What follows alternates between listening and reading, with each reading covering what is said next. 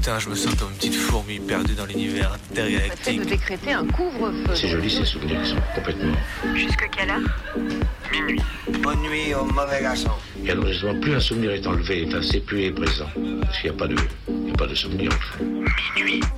Décousu. La nuit, ce sont des petits groupes très mobiles qui ont sévi dans mes yeux, Saint-Priest, Dessines, Vénissieux, Lyon. On est encore réveillé sur Canu. Si on, si on l'évoque, s'il y avait une image pour le montrer, ce serait mieux sans doute.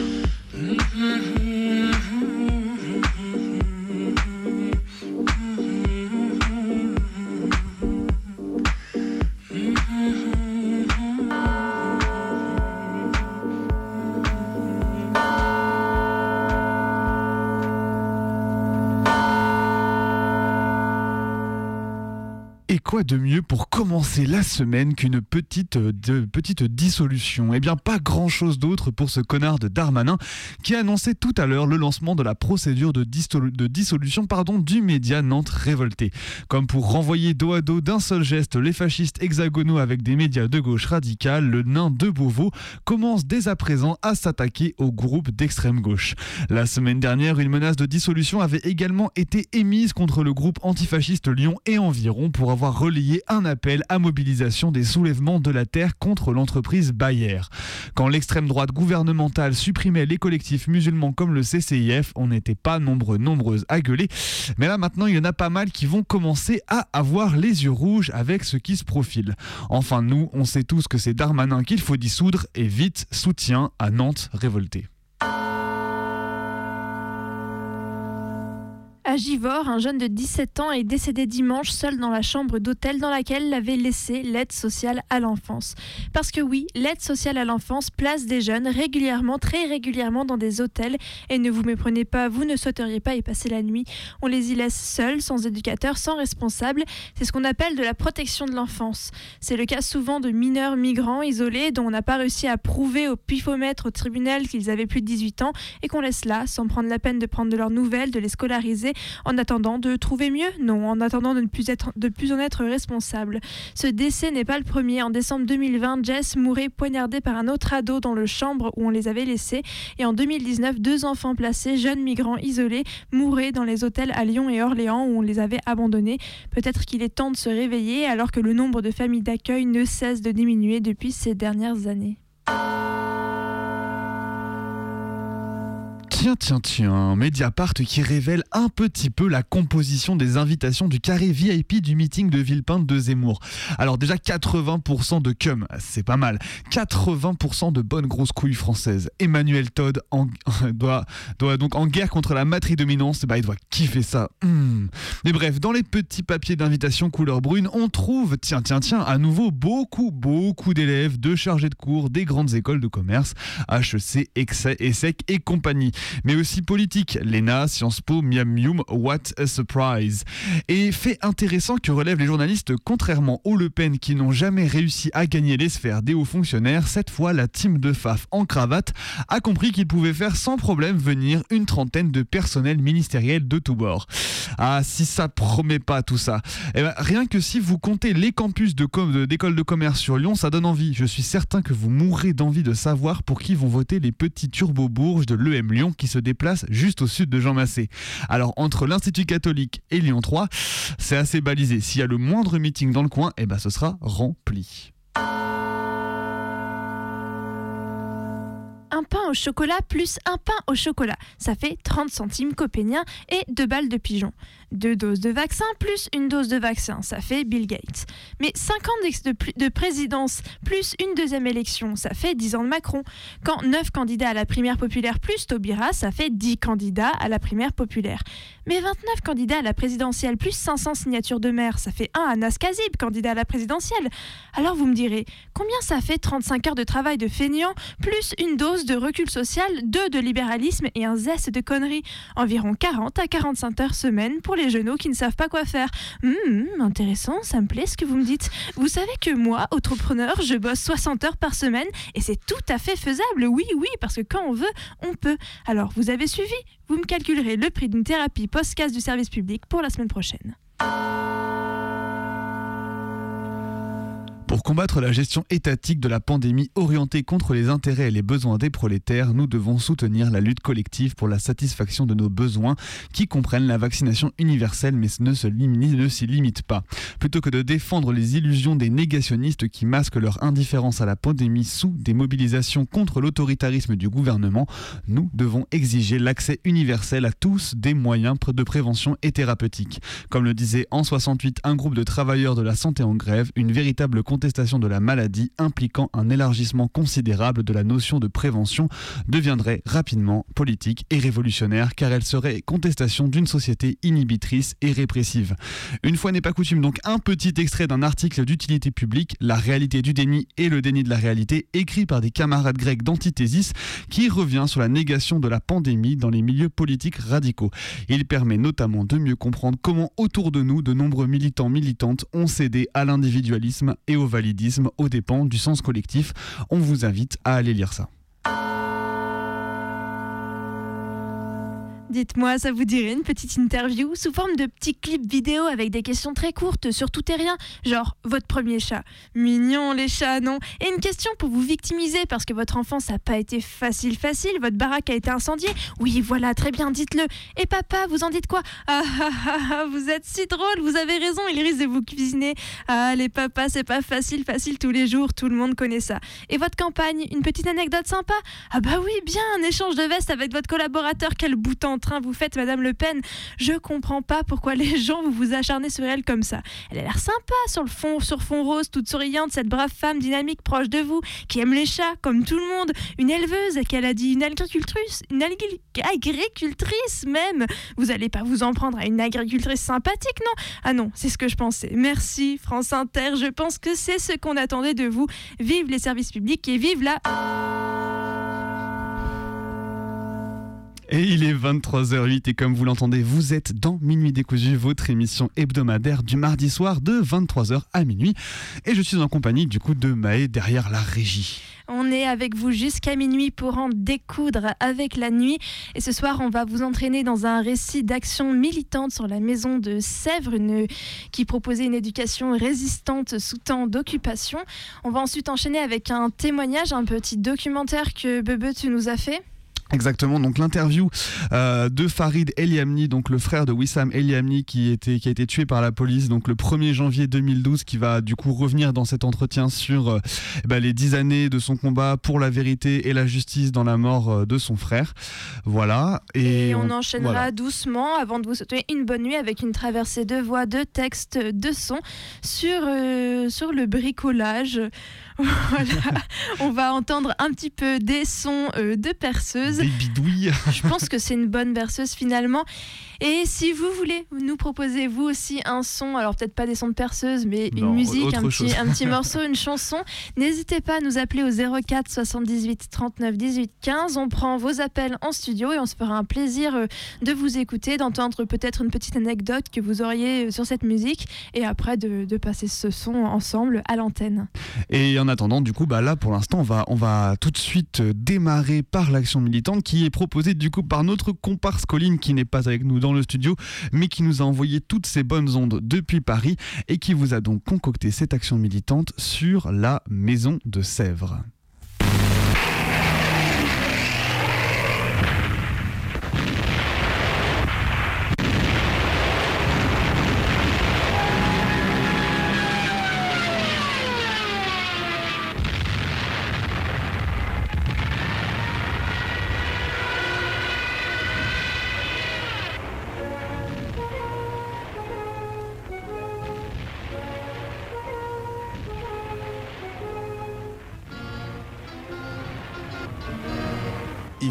Et Roger Agnauer.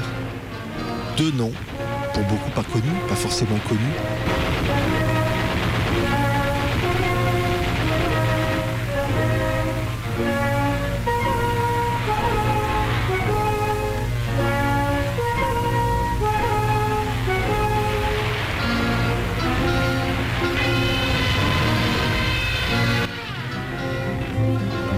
L'histoire d'un couple qui ne pouvait pas avoir d'enfants. C'est l'histoire d'un couple qui en a eu des centaines. C'est l'histoire d'Yvonne et Roger Agnoer, que tout le monde appelait Goéland et Pingouin, totem qu'ils avaient pris pendant la guerre et qu'ils ont gardé toute leur vie. C'est l'histoire de pédagogues visionnaires, mais aussi de militants syndicalistes, de pacifistes acharnés, d'anards, de féministes, qui ont profondément marqué tous ceux qui les ont rencontrés. C'est l'histoire d'un couple de résistants qu'on a accusé d'être des collabos. C'est l'histoire de gens intègres dans une époque qui ne l'était pas. C'est l'histoire de la maison d'enfants de Sèvres.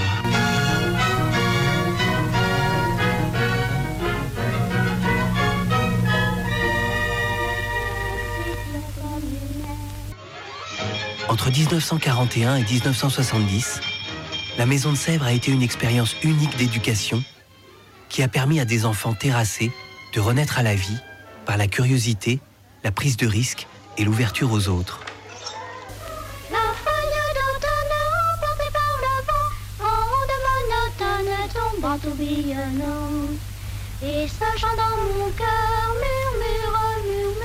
Ils inventent une utopie au cœur euh, de, au cœur de la guerre, donc comme une espèce de, bulle de liberté, de bulle de culture, parce que c'est- bien raconté dans le film que même pendant la guerre, euh, ces enfants qui étaient censés être cachés, eh ben, on les emmenait euh, au musée, on les emmenait faire des tas de trucs.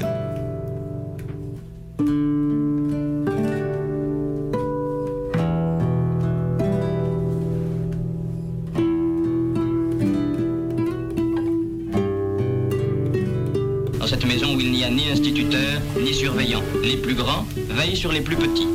Car on vit ici en république. Une république où, pour commencer, on mange de bon appétit.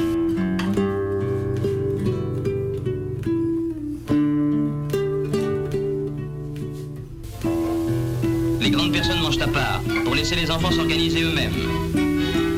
Et cela commence comme partout dans le monde entier. À votre santé.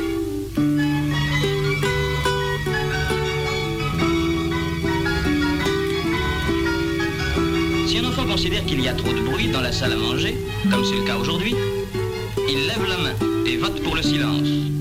Tout le monde est électeur et la majorité l'emporte, comme dans toutes les bonnes démocraties.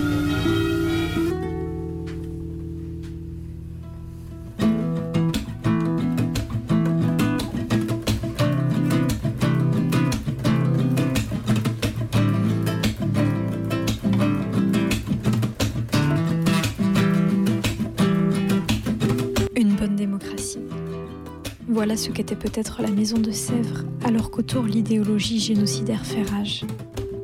Que s'y est-il passé? Alors qu'Yvonne est directrice d'une colonie de vacances, à la fin de l'été, il y a des parents qui ne reviennent pas, qui ne reviendront jamais. Alors avec son mari Rouget, Yvonne fait en sorte de pérenniser la colonie de vacances pour en faire une maison d'enfants à l'année. Tous deux avaient été instits et radiés de l'éducation nationale pour leur activité syndicale et militante. Dans la maison de Sèvres, parmi les enfants accueillis et parmi les adultes encadrants, de nombreuses personnes sont juives. Cachées au grand jour, à la vue de tous, ces personnes traquées, voilà l'idée géniale de ce couple radicalement militant. Pour garantir l'anonymat, des pseudonymes d'animaux totems sont décidés. Yvonne Agnauer devient goéland et Roger, pingouin. D'autres adultes seront coccinelle ou ours. Aucun ne sera perpétuateur de l'idéologie vichiste. Ici, on retire du mur le portrait du maréchal une fois la visite officielle passée. Mais à Sèvres, il n'a pas été question que de vivre. Il a été question de vivre mieux, de fonder une république dont les enfants sont les citoyens, citoyennes et décideuses. Il a été question de créer une école dont les actrices seraient les principales concernées. Une école tellement révolutionnaire et idyllique que le régime de Vichy la cite en exemple à tout va. Alors, quand la guerre se termine, certains ont au fait de pointer du doigt les Agnauer et de les insulter. Collabos. Voilà comme l'humanité décrit ces personnes qui seront des années plus tard reconnues comme justes parmi les nations. Une honte qui les marque profondément, mais qui n'empêche pas la maison de Sèvres de continuer au-delà de la guerre. continuer d'accueillir et ne pas mettre à la porte à 18 ans. Voilà une réalité dans cette maison d'enfance jusqu'aux années 70. Accueillir, soigner, réconforter, donner de la confiance, de la joie, donner les conditions matérielles et psychologiques de la sécurité, de la curiosité, du jeu. Entre 1941 et 1945, il faut croire sacrément fort à l'avènement des lendemains qui chantent pour faire vivre dans la joie les sans parents, les sans identité, les moins que rien de la guerre et de la vie.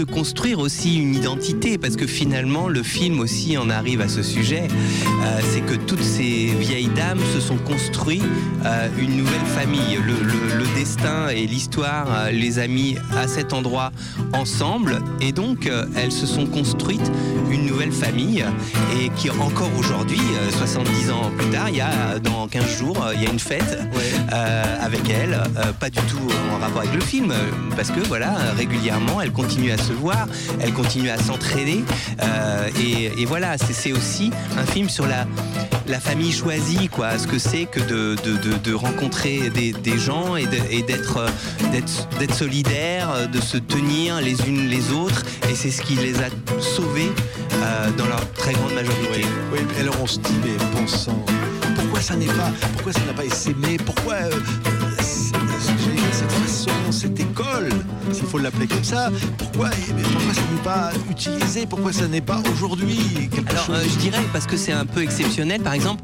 il y a- il y, a quelque chose qui est, qui est évident, puisque c'était la plupart d'entre elles des orphelines. euh, eh ben, en fait, elles vivaient là. Donc, euh, c'est une école où euh, elles étaient 24 heures sur 24 sur place. C'est quand même très globalisant. Euh, Aujourd'hui, euh, ben, les, les enfants en difficulté, et heureusement, ont, ont pour la plupart euh, des parents. Donc, ça ne peut être qu'une école dans les heures de l'école. Donc, par exemple, ça, c'est un, un- un élément. Et puis ensuite, c'est vrai que euh, toutes ces méthodes euh, pédagogiques, euh, Freinet, Montessori, aujourd'hui sont un peu réservées aux classes sociales supérieures, ce qui était évidemment pas le cas, puisque c'était au contraire des enfants très défavorisés, et parce que c'est payant, parce que ça coûte euh, 10 000 balles par an, et que donc finalement très peu de gens euh, peuvent euh, avoir accès à, à ces écoles-là. On les emmène de Paris à Sèvres. On leur dit qu'ils y seront très bien, mais ils ne le croient guère. Pour eux, les mots école, orphelinat, refuge sont toujours synonymes de prison.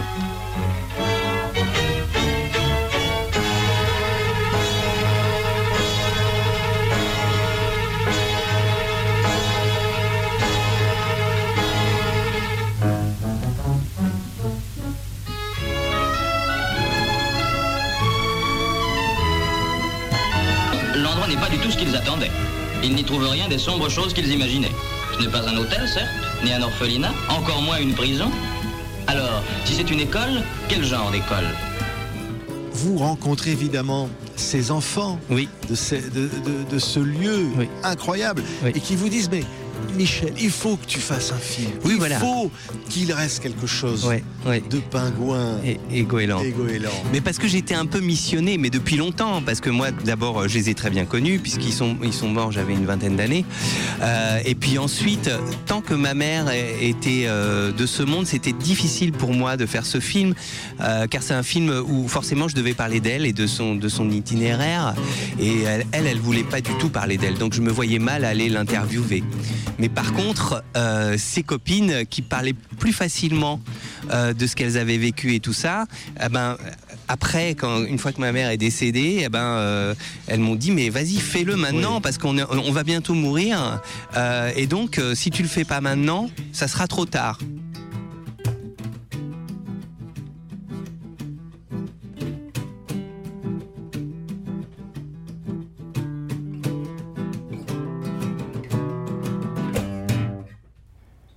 Cette histoire vous intéresse, n'hésitez pas à regarder le formidable documentaire Pingouin, Goéland et leurs 500 petites de Michel Leclerc. Et partageons toujours cette force de croire en de futurs désirables et en la vie qui se construit ici et maintenant, par nos actions et par nos choix. Il est 23h21, vous écoutez toujours Minuit décousu sur Radio Canule 102.2 et c'était le petit récit d'action militante proposé par Colline sur la Maison de Sèvres. C'est ça. Et avant du coup de poursuivre donc l'émission avec le documentaire à, à, partir du témoignage donc de Farid El Yamni, donc le frère de Wissam El Yamni qui a été tué par la police euh, le 1er janvier 2012, il y a maintenant 10 ans. On reviendra donc ensemble sur ces 10 années de combat et sur la sortie donc de son livre qui revient du coup sur ces dernières, euh, ces dernières années. Et eh ben on va peut-être s'écouter un, un, petit morceau parce que bon personne ne nous personne ne nous appelle en fait finalement au 04 78 39 18 15. Et oui, n'hésitez pas à nous appeler pour nous proposer un son, une musique de votre choix, en lien ou pas avec une petite anecdote de votre cru. En attendant, on écoute Tracy Dessa, son titre Bitch.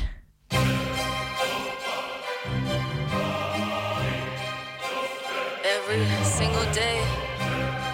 I get called a bitch. I think I'm kinda starting to like it. yeah. You got some nerve to say that. I'm applauding the audacity.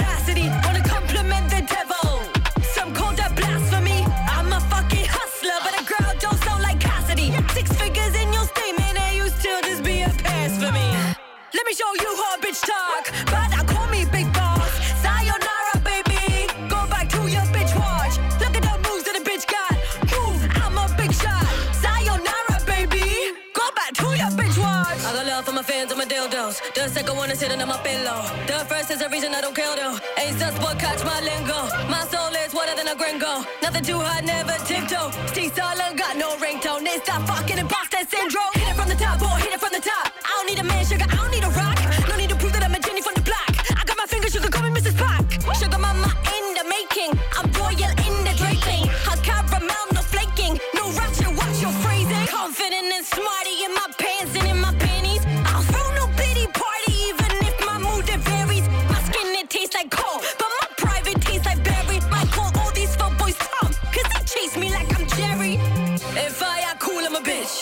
I fuck good, I'm a bitch.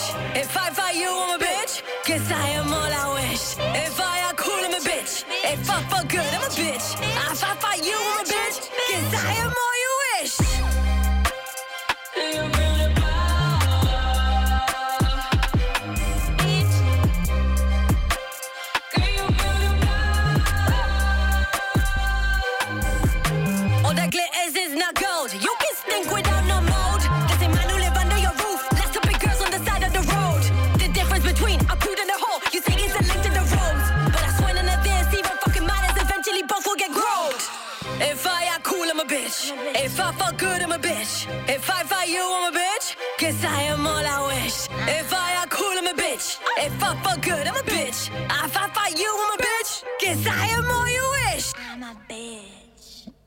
Il est 23h24 sur Bitch de Tracy de ça dans Minuit décousu, votre émission du mardi soir de 23h à minuit et je suis toujours en compagnie de Maë. Et Bebe qui vient de vous parler. On reste ensemble jusqu'à minuit pour en découdre avec la nuit, coudre et découdre les fils de la nuit. Et on va enchaîner tout de suite euh, par un témoignage intitulé Justice et vérité pour Wissam. Exactement, voilà. Donc euh, la semaine dernière, j'ai conduit un entretien donc avec Farid El Yamni, euh, le frère de Wissam El Yamni, donc qui a été tué par la police euh, le 1er janvier 2012. Il y a donc 10 ans de ça. On en avait parlé euh, dans notre première émission de 2022. hein. dans les brèves, on avait on avait rappelé un petit peu donc les circonstances de, sa mort. Aujourd'hui, donc c'est Farid, son frère, qui va vous parler du coup bah, de la mort de son frère, de son combat, donc surtout de ces dix années de combat la recherche de la vérité, les mécanismes en fait de la, bah, de la domination policière, les mécanismes des violences policières, euh, ce que traversent bah, toutes les familles qui sont victimes de violences policières. Il en a tiré un livre en fait à partir donc euh, c'est un recueil. euh, et en parle très, il en parle, ouais, il vous en parlera très très bien lui-même de donc de ces textes qu'il a écrits lui-même en fait bah, tout, au long de ces dix années en fait et, voilà donc on va on va laisser parler là-dessus et, et voilà on revient après après après ce doc.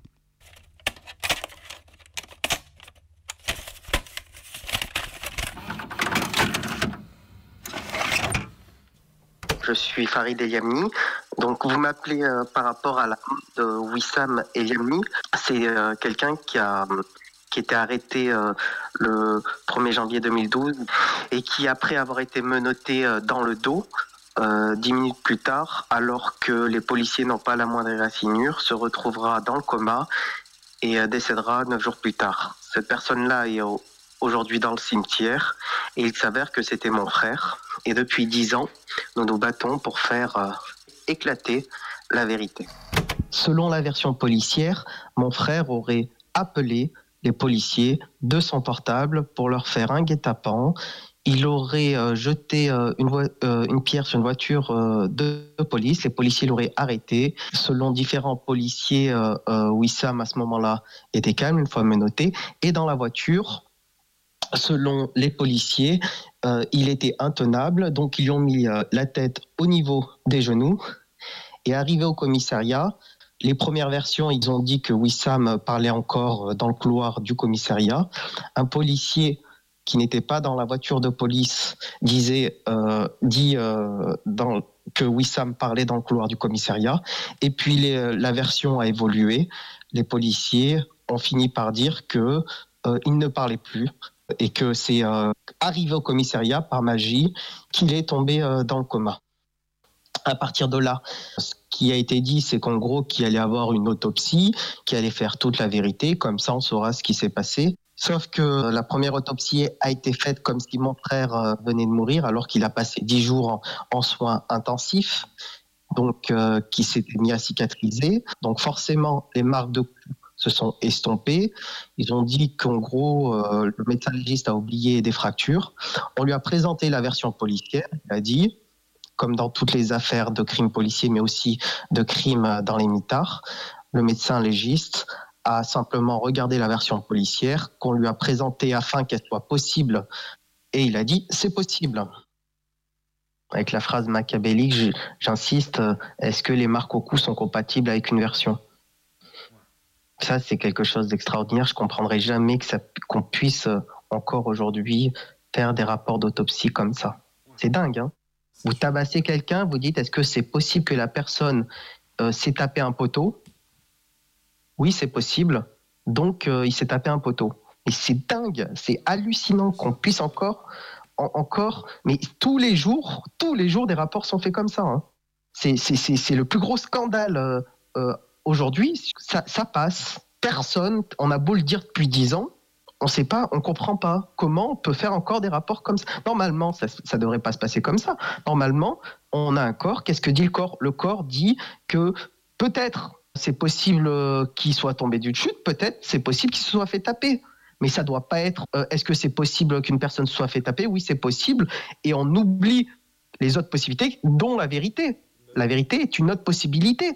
Et ça fonctionne. Mais là, c'est des dysfonctionnements. Vous savez, dans les affaires de violence policière, il y en a partout. En fait, c'est pour ça que je vous dis que c'est la partie visible. Il y en a partout. Des magistrats qui mettent, euh, qui reprennent des conclusions euh, sans avoir entendu des choses. Mais c'est, on se dit, mais c'est quoi ce monde en fait? C'est pour ça que je vous dis, c'est pas la justice en fait. C'est des greffiers les magistrats. Les magistrats, c'est des greffiers. C'est la police qui leur donne. C'est ce que disait Foucault. C'est la police qui fait la justice. C'est des, experts corrompus qui font justice. Ces gens-là, c'est que des, ils synthétisent. C'est pas pas des enquêteurs, c'est même pas une enquête. Ils synthétisent. Et régulièrement, ils font une synthèse qui mettent à jour, qui mettent à jour, qui mettent à jour, qui est complètement en écart avec la vérité. Mais ils sont dans leur monde et toutes les preuves qui vont là-dedans, ils les prennent. Toutes les preuves qui s'écartent de leur petit scénario, ils l'enlèvent. Et à la fin, ça fait n'importe quoi.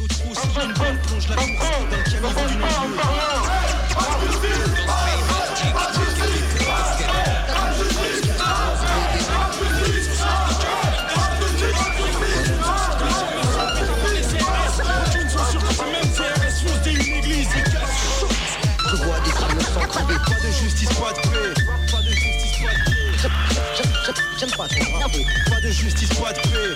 Pas de justice, pas de paix. J'aime pas ton drapeau. Tu t'occupes les enfants au lieu de soigner des monuments. Sauf que ce qui s'avère, c'est que petit à petit, la version officielle ne tient pas la route sur de nombreuses choses. Voilà. Et petit à petit, en fait, euh, on s'apercevra que Wissam en fait avait des fractures. Les médecins qui, quand il était en coma, le certifient.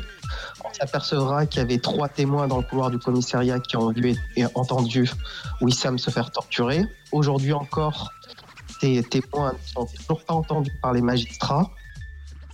Et en plus, euh, ce qu'on s'apercevra, c'est que non seulement Wissam n'a pas pu mourir d'un problème euh, de drogue, mais en plus, il était en dessous du seuil de positivité. On s'apercevra aussi que au niveau de l'appel téléphonique, qu'il s'agissait pas de la voix de Wissam, et on s'apercevra qu'au même moment, les policiers qui ont affirmé que euh, que c'est le téléphone de Wissam qui a appelé les policiers, on s'apercevra que les policiers, au même moment, ont idadé des photos pour faire passer des photos prises à la fin du coma pour des photos du 1er janvier, c'est-à-dire dissimulant les marques de coups. Ils ont fabriqué un faux. Aujourd'hui, ce faux est toujours impuni. Donc, en fait, on s'apercevra à différents endroits. On s'apercevra aussi euh, de nombreuses choses que des scellés judiciaires vont disparaître, puis vont réapparaître, morcelés.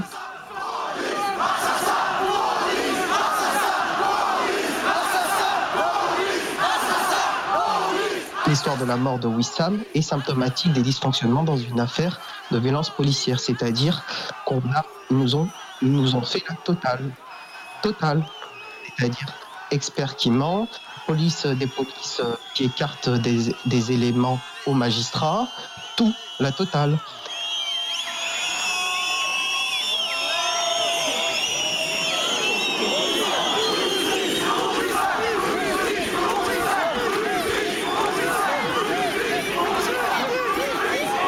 C'est bien qu'aujourd'hui, ça fait 10 ans. Et euh, les policiers qui sont responsables, parce qu'à partir du moment où ils l'ont menotté dans le dos et qu'ils pouvaient faire autrement que de le tuer, étant donné qu'ils n'ont pas la moindre égratignure, donc la force strictement nécessaire n'existe pas dans une affaire de violence policière et entraîner la mort sans intention de la donner. Hein. Et ben, ces policiers-là sont tranquilles, ils se baladent euh, dans des fourgons de police. À un moment donné, ils se sont mis euh, devant l'impasse euh, où mes parents habitaient. Et nous, nous sommes là à payer à plusieurs milliers d'euros des expertises indépendantes parce que euh, celle qui se fait appeler justice fabrique de fausses expertises, nous demandant, ce qui est quand même extraordinaire, que les magistrats se donnent les moyens nécessaires d'entendre des témoins d'une scène de crime, comme ils se sont donné les moyens nécessaires d'entendre Sarkozy quand il ne voulait pas se faire entendre. C'est-à-dire que ça aurait été un pédophile, une affaire de terroriste, ou bien un policier qui s'est fait tuer. Hein. Euh, ne vous inquiétez pas, les témoins auraient été entendus. Mais pourquoi entendre des témoins dans notre affaire? Voilà. En fait, en réalité, euh, certains de ces jeunes ont été entendus par euh, la police des polices, qui cachent aux magistrats leurs témoignages. Et les magistrats, la chambre d'instruction, en fait, malheureusement, dans leur scénario qu'ils ont fait pour qu'ils ont préparé, que des témoins d'une scène de crime viennent dire que ça se passe pas comme ça, en fait, ça correspond pas à leur scénario. Ils ont fait un petit scénario et ils prennent tous les éléments en fonction de ce scénario-là. Voilà, c'est un petit scénario. Régulièrement, hein, on a un petit résumé régulièrement de l'histoire et ils ont un petit scénario. Tout est faux, mais, ils continuent à faire ce scénario-là. On a beau leur dire, mais votre, votre scénario-là, ils, ils choisissent leur propre. C'est comme un scénariste qui choisit leur propre élément de l'histoire. Et ils tournent là-dedans. Nous, on dit simplement, euh, juste entendez les témoins. Nous, en fait, euh, on est, ah, comme je vous ai dit, alors victime dans le sens où bah, on a perdu un membre. Quand on a perdu un membre de sa famille, c'est comme quand on perd un membre de son corps. C'est-à-dire que euh, quand on perd sa main, ben, il y, a- quelque chose euh, qui, fait mal. Pour eux, euh, la mort de Wissam, en fait, c'est bien fait pour ta gueule. Mais en faisant ça, c'est comme si ils s'attaquaient à notre propre corps. C'était quelqu'un qui était important pour nous. Moi, j'ai vécu 20 ans dans la même chambre que Wissam. Et je ne peux pas accepter qu'on puisse supprimer la vie de mon frère de façon gratuite avec le SMAC. Non, je peux pas accepter ça. Et je peux pas accepter qu'on foute de notre gueule, qu'on mente à la population de cette manière-là. Moi-même, en tant que témoin, je ne peux pas accepter que des ex- des experts soient des charlatans, que des magistrats euh, se satisfont des excuses, euh, trouvent tout le temps, systématiquement, on nous, sort toutes les excuses du monde, toutes les excuses du monde. On a même eu un magistrat qui nous a dit, euh, par rapport aux marques au cou qui sont clairement des marques de strangulation. Oui, mais c'est peut-être euh, des frottements de vêtements, mais c'est en, fait on a des excuses à chaque fois, quoi. On a des excuses à chaque fois, et on, en a un petit peu marre. Et ce, qui- là, ce, ce qu'on a marre, c'est qu'en fait, on aimerait bien que quelqu'un tape du poing sur la table. Un procureur tape du poing sur la table, un magistrat tape du poing sur la table, que les tapent, plutôt que des gens regardent extérieurement et disent Eh, Vous en êtes tout dans votre affaire, dans votre affaire. Ah, c'est quoi la famille et tout ça, comme si c'était euh, comme si c'était qu'à nous en fait euh, d'essayer de, de soulever des montagnes. Donc euh, depuis dix ans, comme vous pouvez l'entendre, nous sommes en colère. Nous sommes dans une colère, dans une co- colère énorme parce qu'on parce que on, on, peut pas accepter. tu ne tueras point quoi. On ne peut pas accepter qu'on tue comme ça simplement, euh, euh, comme on écrase. Même, même, un chien, en fait, on ne tuerait pas comme ça. Et, même des chiens, des, gens qui tuent des chiens comme ça, ils sont condamnés. Un être humain, on n'a pas le droit de le tuer comme ça. On n'a pas le droit. Ça peut pas être, euh, ça peut être gratuit.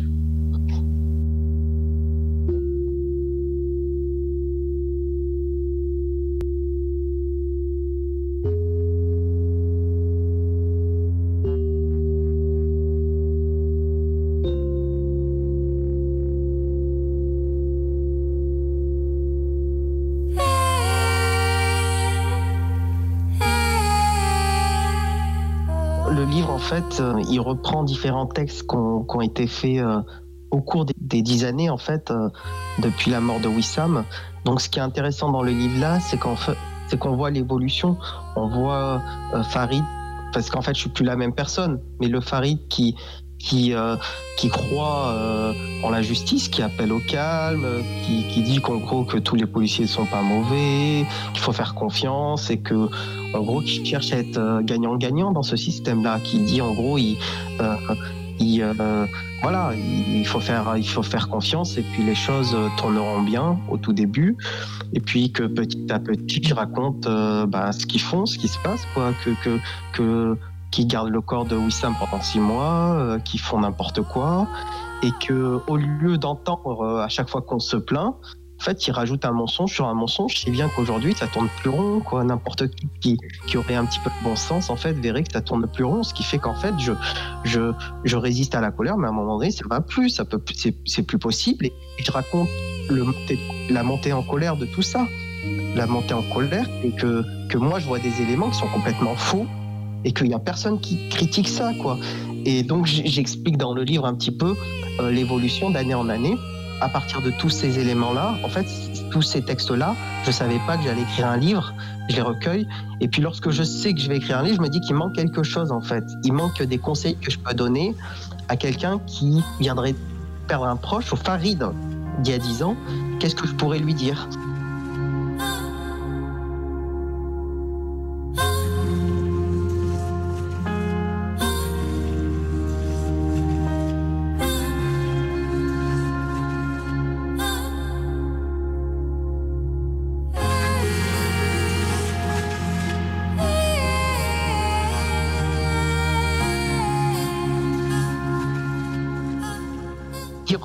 aux gens euh, ce qu'il faut penser, ça fonctionne pas. hein. C'est, les gens sont, ont leurs euh, convictions.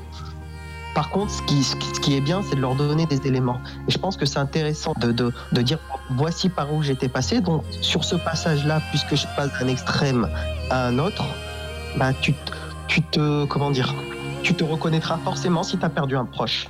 Et la question, c'est de savoir, en fait, euh, toi, comment tu te positionneras par rapport à ça Comment tu te positionneras quand si le procureur va devant la presse, il raconte n'importe quoi. Comment tu te, euh, positionneras si on, si on essaie de criminaliser ton frère? Comment tu te positionneras si, euh, euh, voilà, avec pas mal d'éléments, si euh, des politiques te promettent des choses et qu'à la fin, ils te font à l'envers?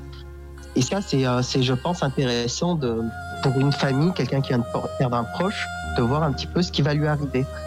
Et euh, ça permet aussi pour quelqu'un qui est en dehors de tout ça de voir comment on passe et pourquoi des gens sont finalement en colère et pourquoi des gens, à un moment donné, euh, finissent par dire certaines choses. On nous accuse d'avoir la haine. Mais d'où ça vient tout ça? Et c'est la haine quoi? Est-ce que c'est la haine euh, tout court, de façon absolue, ou la haine de l'injustice? Est-ce que, est-ce que on peut être, nous comporter autrement? Toutes ces questions-là, en fait, euh, je les traverse à travers ce livre-là, et je pense que c'est intéressant pour, comprendre le cheminement et pour comprendre aussi, c'est ce que je dis euh, dans le livre, euh, pour comprendre le monde que l'on habite.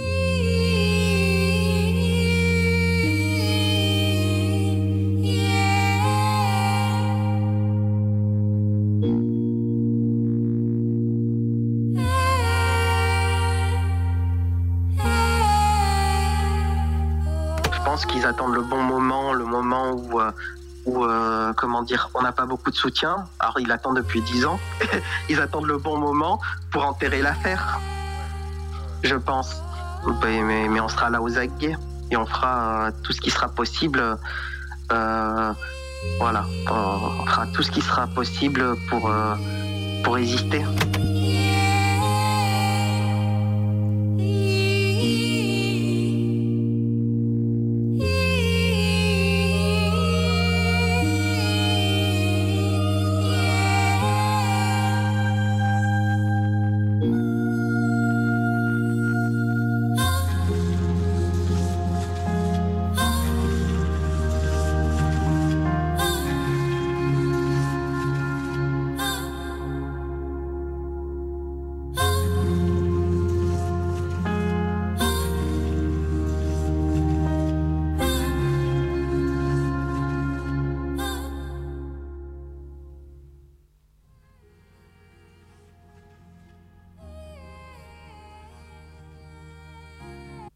Et il est 23h42, vous écoutez toujours Minuit décousu sur le 102.2, c'est Radio Canu, le plus rebelle des radios.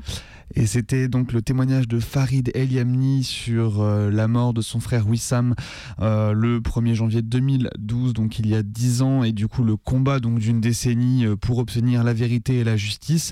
Donc Farid il a publié un livre qui s'appelle Vérité pour Wissam. Wissam Vérité, je crois, c'est ça, oui, dans ce sens-là. Aux éditions du Croquant, donc euh, c'est préfacé par Mathieu Rigouste, si mes souvenirs sont bons. Euh, voilà, donc euh, allez le lire, c'est un témoignage qui est un témoignage, des- un recueil de, de nombreux textes qui sont extrêmement intéressants, qui sont précieux, qui, comme, comme il l'explique très bien, sont, voilà, sont tout un tas de clés, en fait, pour faire face à la domination policière, pour faire face aux violences policières, en fait, pour venir en soutien, vous aussi, aux familles victimes de violences policières. Donc voilà, en tout cas, on- on remercie Farid de son témoignage. On espère que du coup ce documentaire lui apportera de la force, du soutien euh, à lui, ainsi qu'à tous les proches euh, de Wissam, ainsi qu'à tous les proches euh, de victimes de violences policières. On va continuer tranquillement notre chemin jusqu'à minuit et on va passer un petit son qui s'appelle Wait Pose de... Ah, je me souviens plus du tout de la- je me souviens plus du tout de l'artiste. Ça y est, voilà. Terrible. Wait Pose. Voilà, Wait Pose.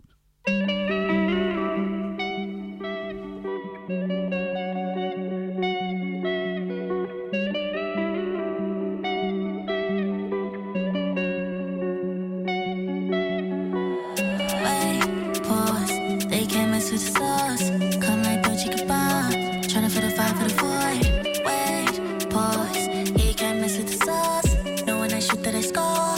No, they won't tell no noise. He like the way that I walk and and he like the way that I'm talking. He in his the lights out in London, so I all of a sudden. No when it tips at the pause. No, I don't show no remorse. Giving my love when he's upset, offset. I'm the line, leaving more red. I'm dread. I'm just focused on some more bread. Your spread. I want to see what you're chopping. Smell like Giorgio Armani, honey. I call him Giovanni. Ah, no, I see what he liking. He find me so enticing. He's so excited. He love his body vitamin. Wait, pause. They can't mess with the sauce. Come like Dolce Gabbana. Tryna feel the five for the four. Wait, pause. He can't mess with the sauce. No when I shoot that I score. People, I mess with the sauce. Bro, bro's doing the shot run, not fun. I'm in the stew, so I swinging my scores. Crap them Jordan 4s. They won't clap for us, round of applause. If making money's a crime, then me and Lala been breaking laws. Car, I'm Gucci like Louis V. Gal neck crap when I walk in a room. Ex thing's new girlfriend screwing me. The rockstar life still new to me.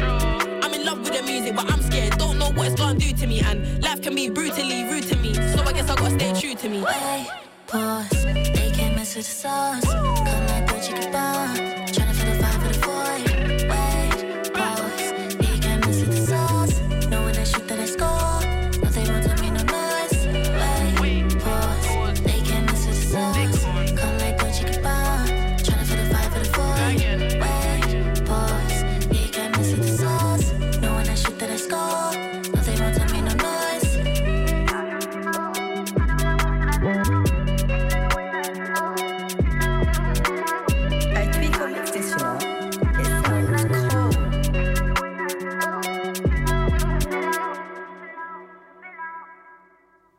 est 23h46, vous écoutez toujours Minuit décousu, votre émission du mardi soir de 23h à minuit.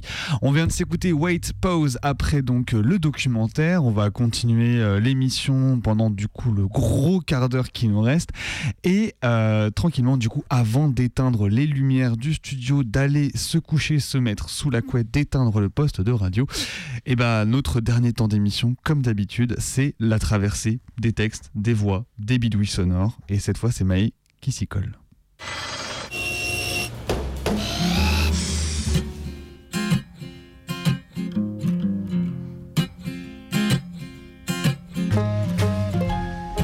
J'aime bricoler. Depuis le jour où j'ai compris que je pouvais fabriquer des trucs utiles, des vrais meubles sur lesquels cuisiner ou ranger des CD, j'ai eu l'impression que tout un univers des possibles m'était désormais ouvert. C'est un peu comme si j'avais un super pouvoir.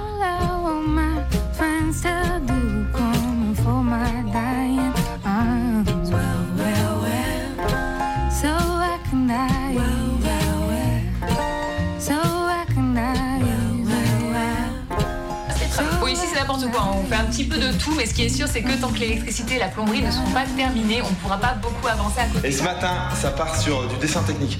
Parce que j'aménage tout ça, de, je veux faire des meubles. Basse bois, pas en gris, je pense. Euh, J'ai pas demandé l'avis des colocs encore. Mais c'est pas grave. Je dessine tout à la main, la base. Et si vous vous demandiez si j'en avais fini avec mon détapissage du salon Eh ben non, non. Il m'a bien fait suer pour rester poli. Et le mec qui l'a posé est clairement devenu mon carré ennemi. En plus, il a laissé son adresse sur le mur. Donc, euh, je te retrouverai, Alain. Alors, je suis en train de continuer avec mon lambris. C'est un peu en mode bricolage, mais j'ai mis des tasseaux là où je vais devoir venir me fixer. J'en ai mis un ici pour renforcer. Et en fait, je vais venir mettre des petites plaques de contreplaqué très fines pour avoir ici de quoi venir visser mon lambris. Enfin, mes petites clips à lambris, parce que j'utilise pas beaucoup de vis, j'utilise surtout les clips à lambris. Ça me permet d'avoir un lambris sans aucun euh, défaut dedans. Ça évite d'avoir des vis partout. Bon, il y a certains endroits où je remettre pour renforcer. Et alors, je fais ça parce que ben, je mets mon lambris dans ce sens-là. Et du coup, j'ai besoin de points d'accroche euh, comme ça. Fin de journée, je veux que mon lambris soit mis et je veux que ma lumière soit mise aussi.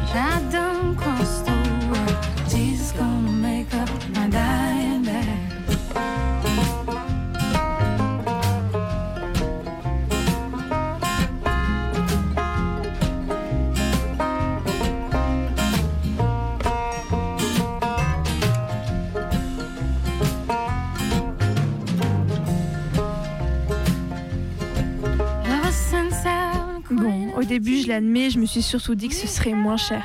Je voulais un coffre table basse ou une vraie cuisine et c'était pas donné. Mais avec du vieux plancher, quelques plaintes et après avoir récupéré deux jolies planches, j'avais un plan de travail sur mesure. C'était un peu rustique et je l'admets, pas très droit, mais c'était solide et fonctionnel. Et surtout, surtout, et ce que je n'avais pas imaginé, c'est qu'après tout le boulot que ça m'avait demandé, j'éprouvais à chaque fois que je le voyais et en l'utilisant un grisant sentiment de satisfaction.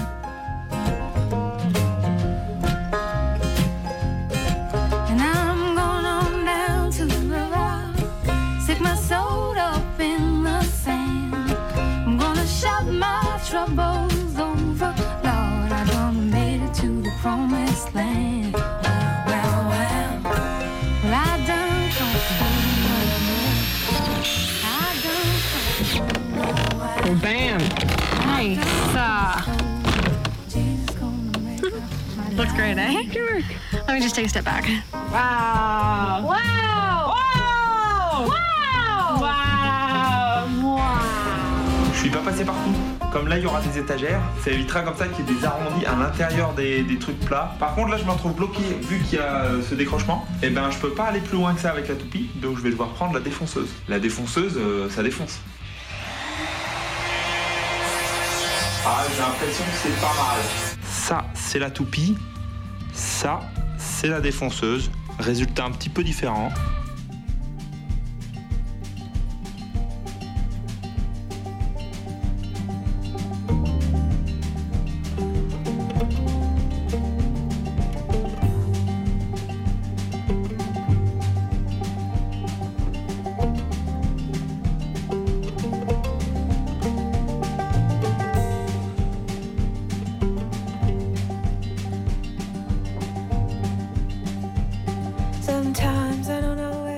Chez lui, Geppetto prit sans attendre ses outils et se mit à traiter le, tailler le morceau de bois afin de confectionner la marionnette.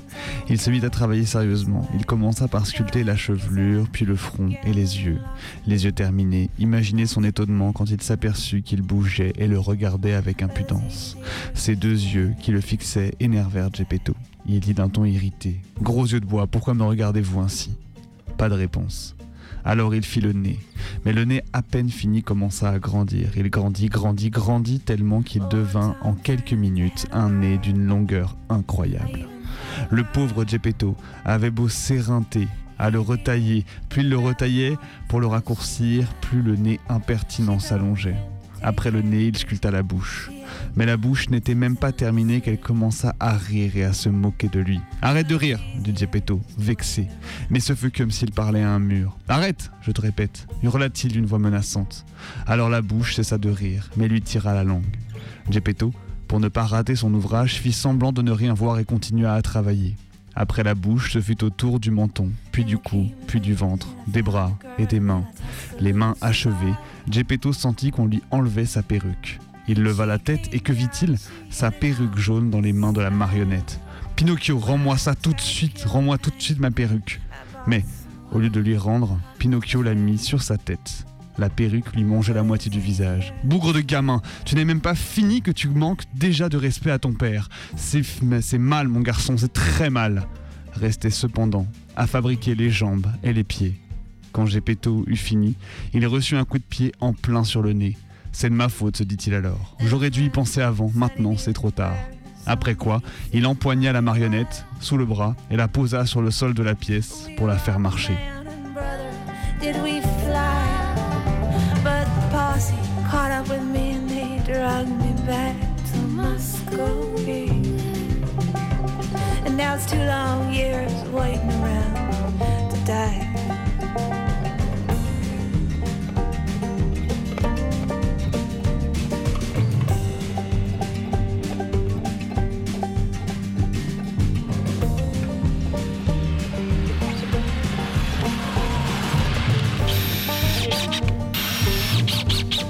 If you followed us for a while, you'll know how much we love our designs on our barnwood doors. Can we put that back on? Oh wait, is this the? And you know what I just realized though? Are we using plywood for this? No. Oh, so this might be different because these are different like. Uh, Now I'm No. and I got me. We're not too good at it, but we make do. I mean, we're pretty good. So, right here, we just made a template out of our hockey stick plywood. And then we're gonna put it onto some nice cedar. Cedar, cedar! Oh, it's yeah, because it's the same angle. It doesn't matter. Okay. Yeah. I'm so confused. Does anyone else get confused over angles all the time? Wowzers. Anyways, this one turned out to be a 25 degree angle. Okay. Is the angle the same? Yeah.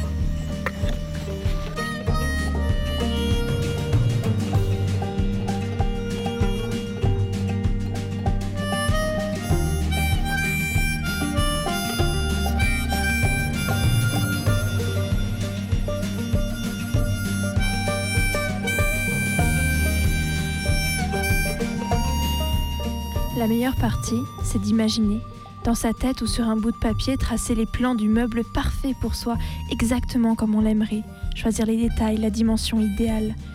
Concevoir, c'est rêver, mais en sachant que ça va se réaliser et qu'on va le réaliser.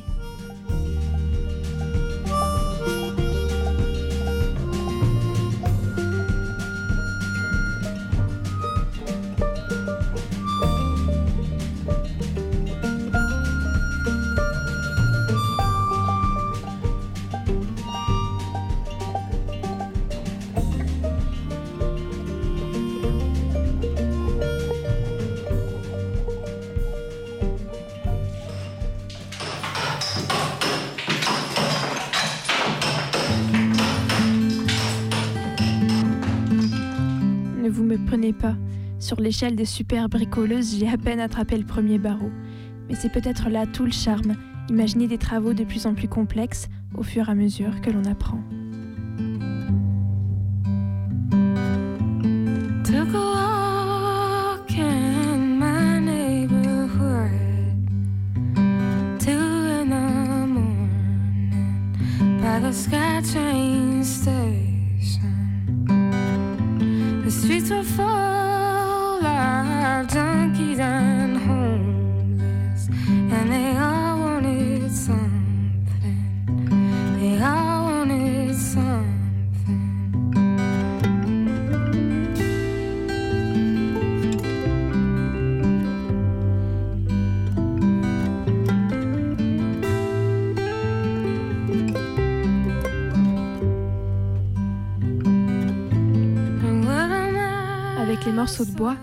Ferait des bols de différentes tailles. Pour creuser le bois, elle se servirait de son coup de poing, comme d'une gouge et d'un couteau. Ensuite, elle polirait l'intérieur du bol avec le sable et un galéron. Les peaux qu'elle avait mises de côté lui permettraient de faire des moufles, des jambières et des chausses. Celles qu'elle n'utilisera pas pour se protéger du froid, elle s'en débarrasserait de leur fourrure et les travaillerait jusqu'à ce qu'elles deviennent aussi douces et souples que la peau d'un bébé. Elle s'en servirait comme bande absorbante. Avec le yucca, les tiges de massette, les joncs, les branches de saule qu'elle avait ramassées, elle confectionnerait des paniers qu'elle utiliserait comme des récipients de cuisson ou de cuisine, des tamis à grains, des nattes qui, selon leur taille, lui serviraient soit pour s'asseoir, soit pour faire sécher ou présenter de la nourriture. Elle tresserait aussi des cordes de diamètres différents en utilisant des fibres végétales, des écorces, des tendons ou les crins de queue de la jument. Elle voulait aussi faire des lampes. Elle creuserait un trou à l'intérieur d'une pierre, le remplirait de graisse et y placerait une mèche en mousse sèche qui se consumerait sans faire de fumée. C'est dans ce but qu'elle les avait mis de côté. Elle avait aussi récupéré des os plats pour faire des assiettes, d'autres qui pourraient servir de louche ou de cuillère afin de remuer soupes et bouillies. Elle utiliserait la bourre de certaines plantes pour allumer son feu ou comme rembourrage en y ajoutant des plumes et du crin. Elle profiterait aussi de l'hiver pour fabriquer une série d'outils en silex.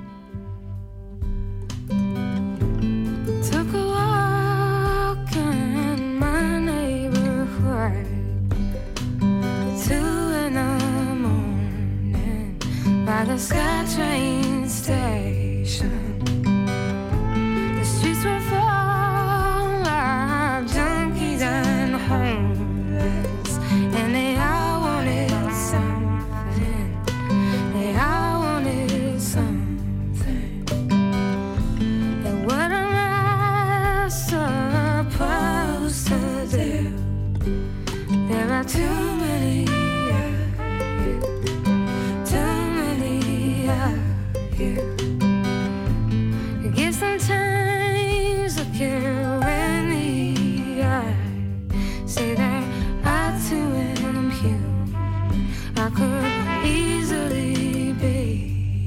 I could easily be, I could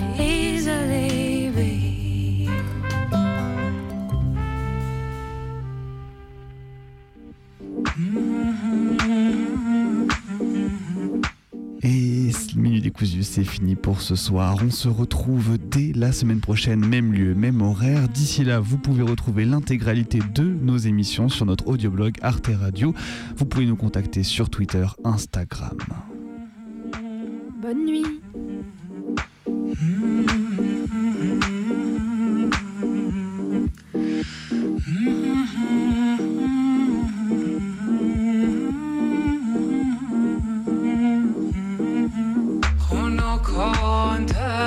making machine.